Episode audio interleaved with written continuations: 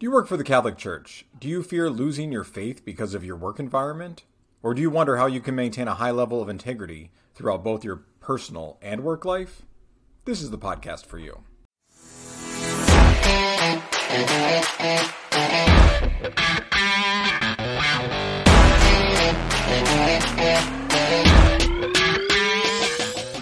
Welcome to Serious Catholic Leadership, a place where you can come for clear answers and straightforward advice on all topics related to working for the Catholic Church. No fluff stuff. I'm Zach Morgan, and today I'm joined with my co host Tom Timmons, and we're going to be tackling the topic of duplicity. No matter where you work, uh, there will be duplicity. However, it is exaggerated when you work for the church because we pursue a holy purpose, but we are still human. That means we are still flawed, and we bring those flaws to work with us, and those flaws can start to define um, the uh, efficaciousness of the efficacy of our work, and that becomes a problem if we are not if we don't figure out kind of how to temper that. Um, so, Tom, you know, when we talk about tempering our what the baggage that we bring, you know, to the workplace, um, I think that there's a lot for us to consider. Sure. Yeah. I mean, and duplicity is really a, uh, it's almost a buzzword, I think, in the in the church today. But there's so much um, to it that it, it, needs to be talked about, and we need to fight it when all possible. You know, when I when I started um, working for the Catholic Church after graduating college, uh, I was met very quickly with a very uh, abrupt, almost bold statement that was, you know, took me took me back a little bit, and it said, you know, my my my boss had said to me, "Hey, welcome welcome to working for the Catholic Church. Uh, you're either going to, you know, love it or you're going to lose your faith." And I thought, oh boy, wow, like. Is this is she is she serious? Yeah. Like, am I like lose my what? Like, the church is great. What do you mean lose my faith? Um, and uh, you know, and I and as I thought more about that statement leading up to this uh, conversation today, I thought, well, you know what, she was she was being honest, and uh, it actually gave me an awareness mm-hmm. about what was around me, and actually kind of almost protected me from being scandalized because I had that heightened uh, awareness of okay, you know, just because um, I'm working in the church doesn't mean it's perfect. Um, and I think, you know, oftentimes in working in the church, I think it's often a good uh, practice to go back to the foundings, right? To go back to uh, Christ and, and the founding of the church. And, and, and when you do that and you think of duplicity, you're like, okay, he founded the church with a bunch of sailors, uh, you know, fishermen, and uh, these were rough, tough guys and you know you think of you know Judas who betrayed him. You know, you're like, okay, this this is the founding of the church, and if that's the founding, well, who are we to think that it's all roses today? You know, exactly. it's important to have the heightened awareness of duplicity, but then at the same time be protected against it and fight against it um, as much as possible. And you know, how do how do we do that on an institutional level? Yeah. Well, I mean, when we consider that the work of the institution, like our work, it contributes to the whole the goals of the institution. So when we look at our relationship then as an institution with other institutions, when we work for the church or when uh, we have a nonprofit that has very specific um, ethical stances, we have to be careful because it's very easy to tie ourselves into other organizations because maybe they can help bring in some extra money or maybe they can help increase uh, membership or participation. But do those other organizations, those other institutions, hold to the same values that our institution is really fighting for? And when we have duplicity on that level, when uh, uh, as an institution, ultimately we become our our message becomes a lot less authentic because it looks like we're willing to sell out what we truly believe is a is an ethical concern or a moral problem um, for the convenience of some extra money or some extra publicity or some extra attention. They say no publicity is bad publicity. No, you know, with us, that's not true. With us, it, it really is. Like you, you don't want scandal. And one of the easiest ways to avoid scandal on an institutional level is to ensure that the relationships you have with other institutions that are working relationships where you are you are working off of the the productivity of the other that you're partnering with institutions who hold the same moral ethical standards that you do when you Mm-hmm. do that when you partner yourself with others who are hold those same standards that duplicity the opportunity for that duplicity diminishes. Um, and then you know once we look at it on the institutional level how what are relationships like with other organizations um, once we get that kind of cleared up if we're looking at sort of a top down approach to duplicity are our relationships with other organizations good relationships with good organizations then we can turn around and look at our own organization then and the top level of our own organization is going to be on that management level so tom like when we when we talk about good management that erases kind of the or not erases but at least diminishes the opportunity for duplicity what are the type of management styles that you're looking for in that Right. So if I'm um, a manager, uh, first and foremost, uh, you you want to have a high level of you know personal integrity as as a manager, as you know somebody overseeing a department staff, um, you know, and you want to embrace. Um, you know, I, I think uh, when you look at the gospel, right, and correlate that to to management, embracing a servant leadership uh, is extremely important, right? That's what Christ Christ came to serve. So when when you're embracing that uh, within your management and really looking to serve others and not serve yourself and and your own uh, pockets or you know uh, or, your ego or anything else like that. Um, and I think we find that a lot in the church that you know there's um, oftentimes that you do have you know or great organizations but at the end of the day it's about the money or great organizations. And at the end of the day it's about the ego. Um, and it's it's really hard because you know uh, we have to always remind ourselves okay we're here to serve one, one master. That's christ and uh, his church. Um, and it's not to serve this you know person or this uh, personality or ourselves. Um, and uh, i think you know when, when you when when you really get down to it by serving at by uh, leading uh, as a servant uh, and leading with integrity you kind of start to build up organizational trust both with your Yeah. employees both with you know uh, parishioners benefactors um, and that's and that's key because you know as you as you had said Zach you know uh, when you work with you know even other organizations and if if they don't share that that same mission not necessarily even you know if they're catholic or not but if they if they have a completely different view on uh, reality on on the world um, and it's contrary to the teachings of the faith then you know and you're doing business with that that company that lawyer that consultant um, what does that then say to your supporters your, your parishioners that hey you know we profess one thing but at the end of the day we're happy to support something that doesn't. Yeah. um, and we're happy to take the money that you've given us and give it to to that. Uh, and then all of a sudden it just breaks down the organization uh, because it's just sending a clear message of we're duplicitous and we're not and we're not genuine. Um, and that really i think brings us to the next point of like okay how do you then how are you then most genuine in an organization? How how do you embrace um, a, a, a real genuine uh, spirit of of work you know even um, and, and what does that what does that really mean? What does that look like? Yeah, and I think when we remember that you know, we we a lot of times we think of working for the church is just a job.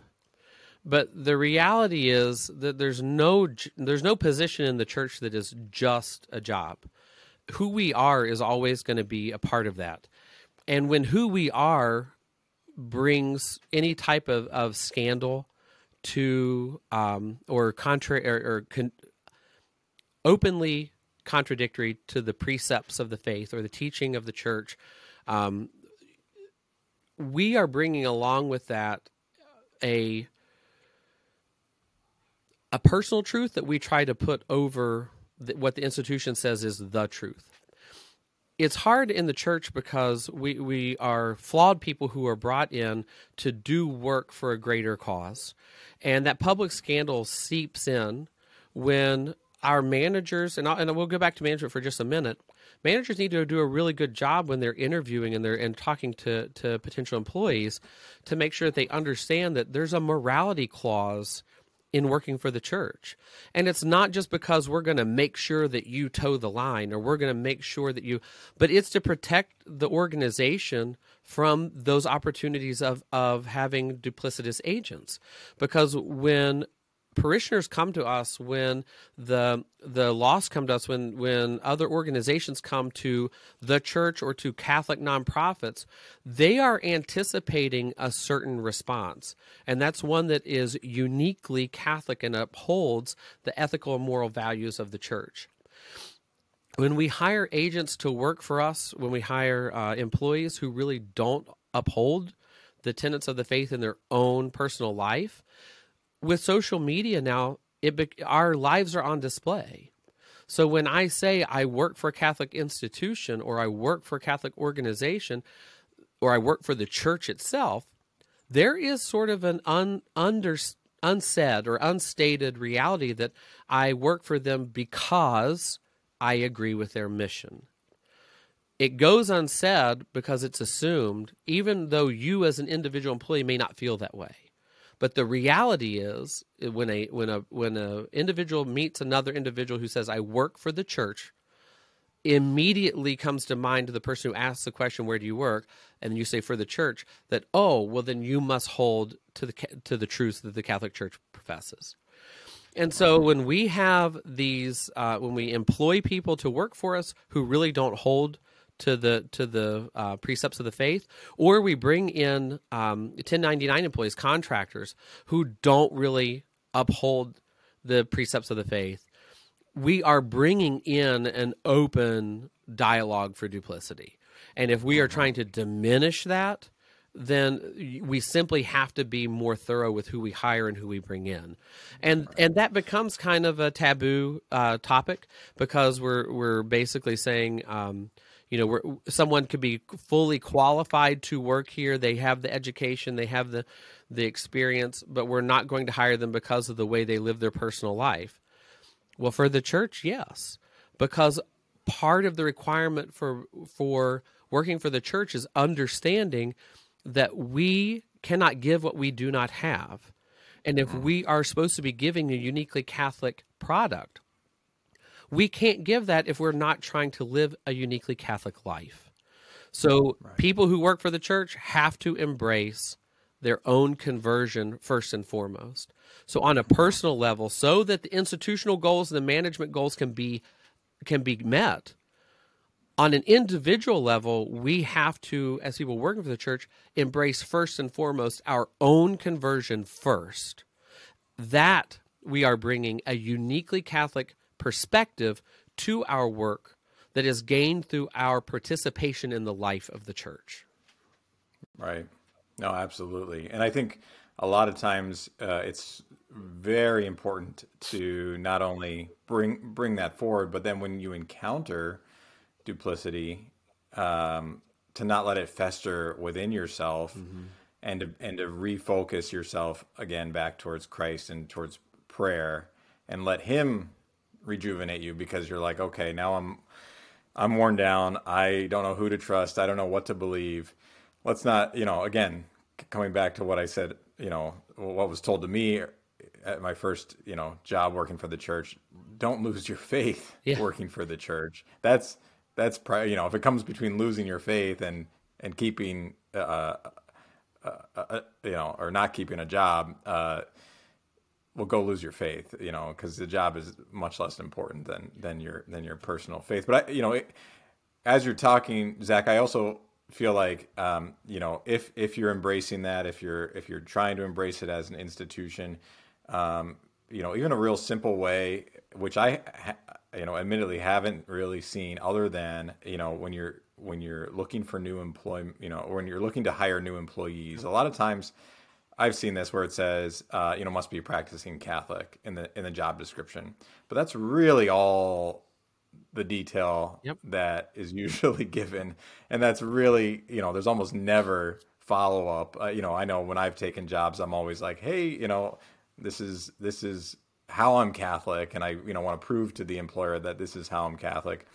But um, you know, I almost wonder and think if it would be beneficial for charities, parishes, people, you know, a, a, a, faith who who want to promote this culture of integrity and Catholicity with, within the organization to take it one step further and you know send a survey or uh, when they come in for a job, you know, hey, can you fill out these this questionnaire or hey, when you sign on, eh, you're also going to sign this pledge yeah.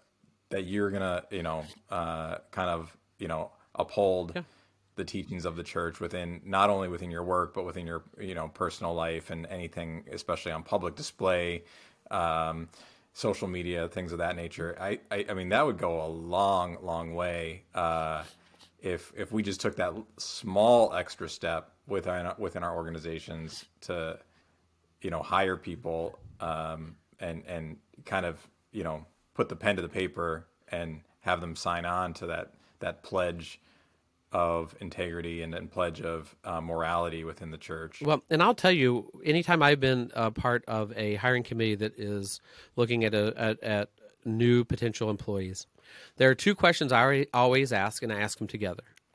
What are areas of the faith with which you struggle? And then how do you personally deal with that struggle? And that tells us a lot because there's always going to be parts of our faith that we struggle with because we embrace Catholicism as a lifelong struggle because we're not perfect. But more important than finding out what somebody struggles with is how they're dealing with it.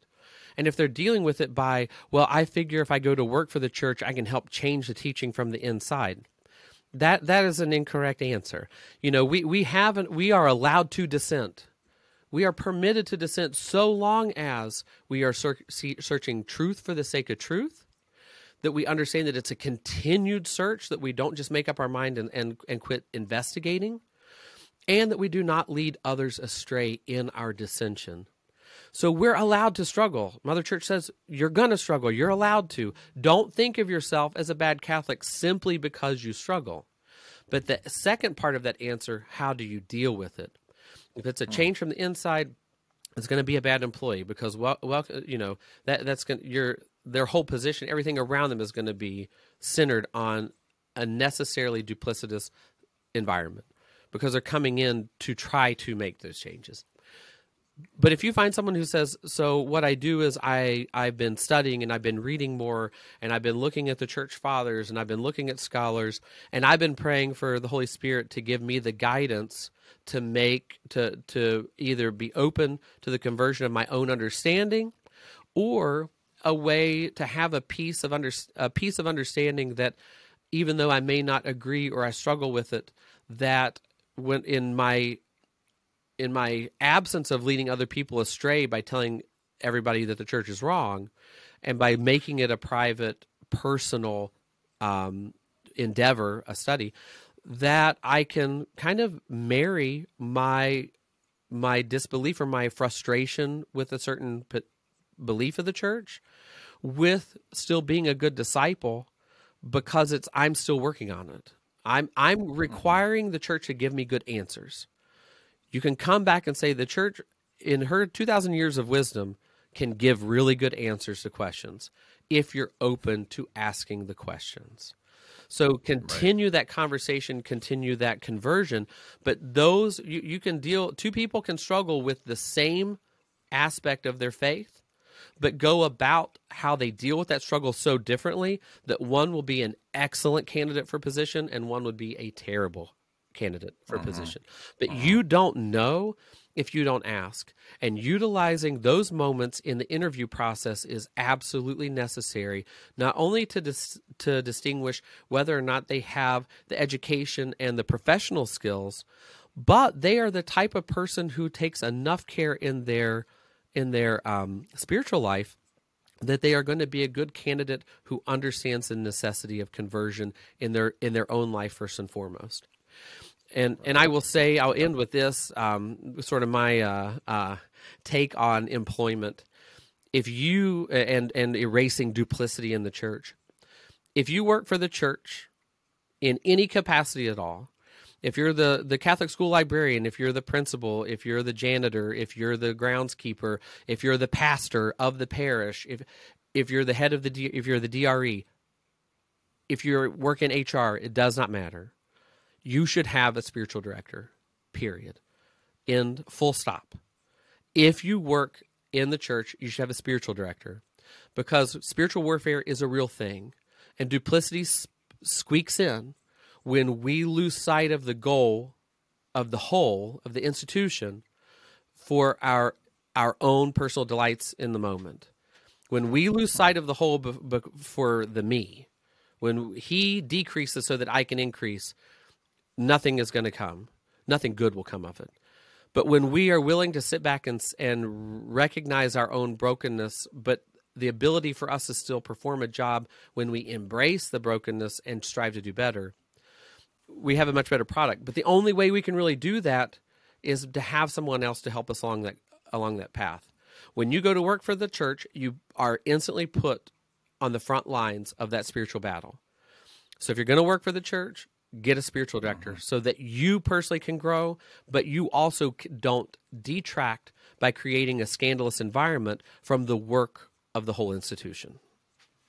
Yeah, no, absolutely. Great point. And, uh, you know, you definitely, yeah, working for the church, whether you know it or not or like it or not, you've got you've got a target on your back, and that doesn't mean give up and don't do it. I mean, it's the most important work that that can be done out there is you know promoting the mission of the church. But to to Zach's point, absolutely, um, you know, arm yourself with uh, you know good spiritual director, good um, devotional practices, and uh, and I think you know at the end of the day too. Uh, you know, the last thing I really want to uh, input here is that, you know, we are again, we're all human, and we're all going to f- uh, fall and fail, and um, you know, we're all, you know, to some extent or another, going to be guilty of duplicity ourselves. Um, mm-hmm. And when we and when that happens, uh, just to just to be humble, you know, uh, admit our faults, be as honest as we can. Go to you know go to confession, obviously, but um, you know, it, it, it's going to go a long, long way, you know, um, to be honest, uh, to be humble um, uh, yourself. And then it's going to help rebuild, regain that trust with your employees, with, you know, outside organizations, with parishioners, donors.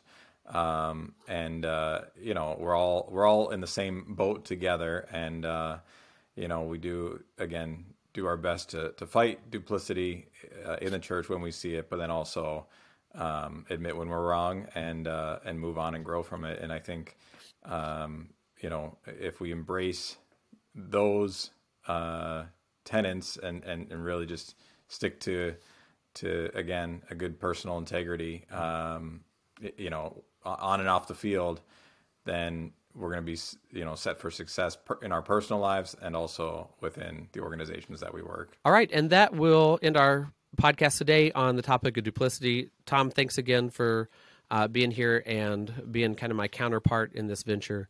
Um, best part of my week is when we do these podcasts together. If you've enjoyed this podcast, please be sure to hit the like and subscribe buttons and share with others. Please support us on Patreon. You're listening to Serious Catholic Leadership at Sirius.fm.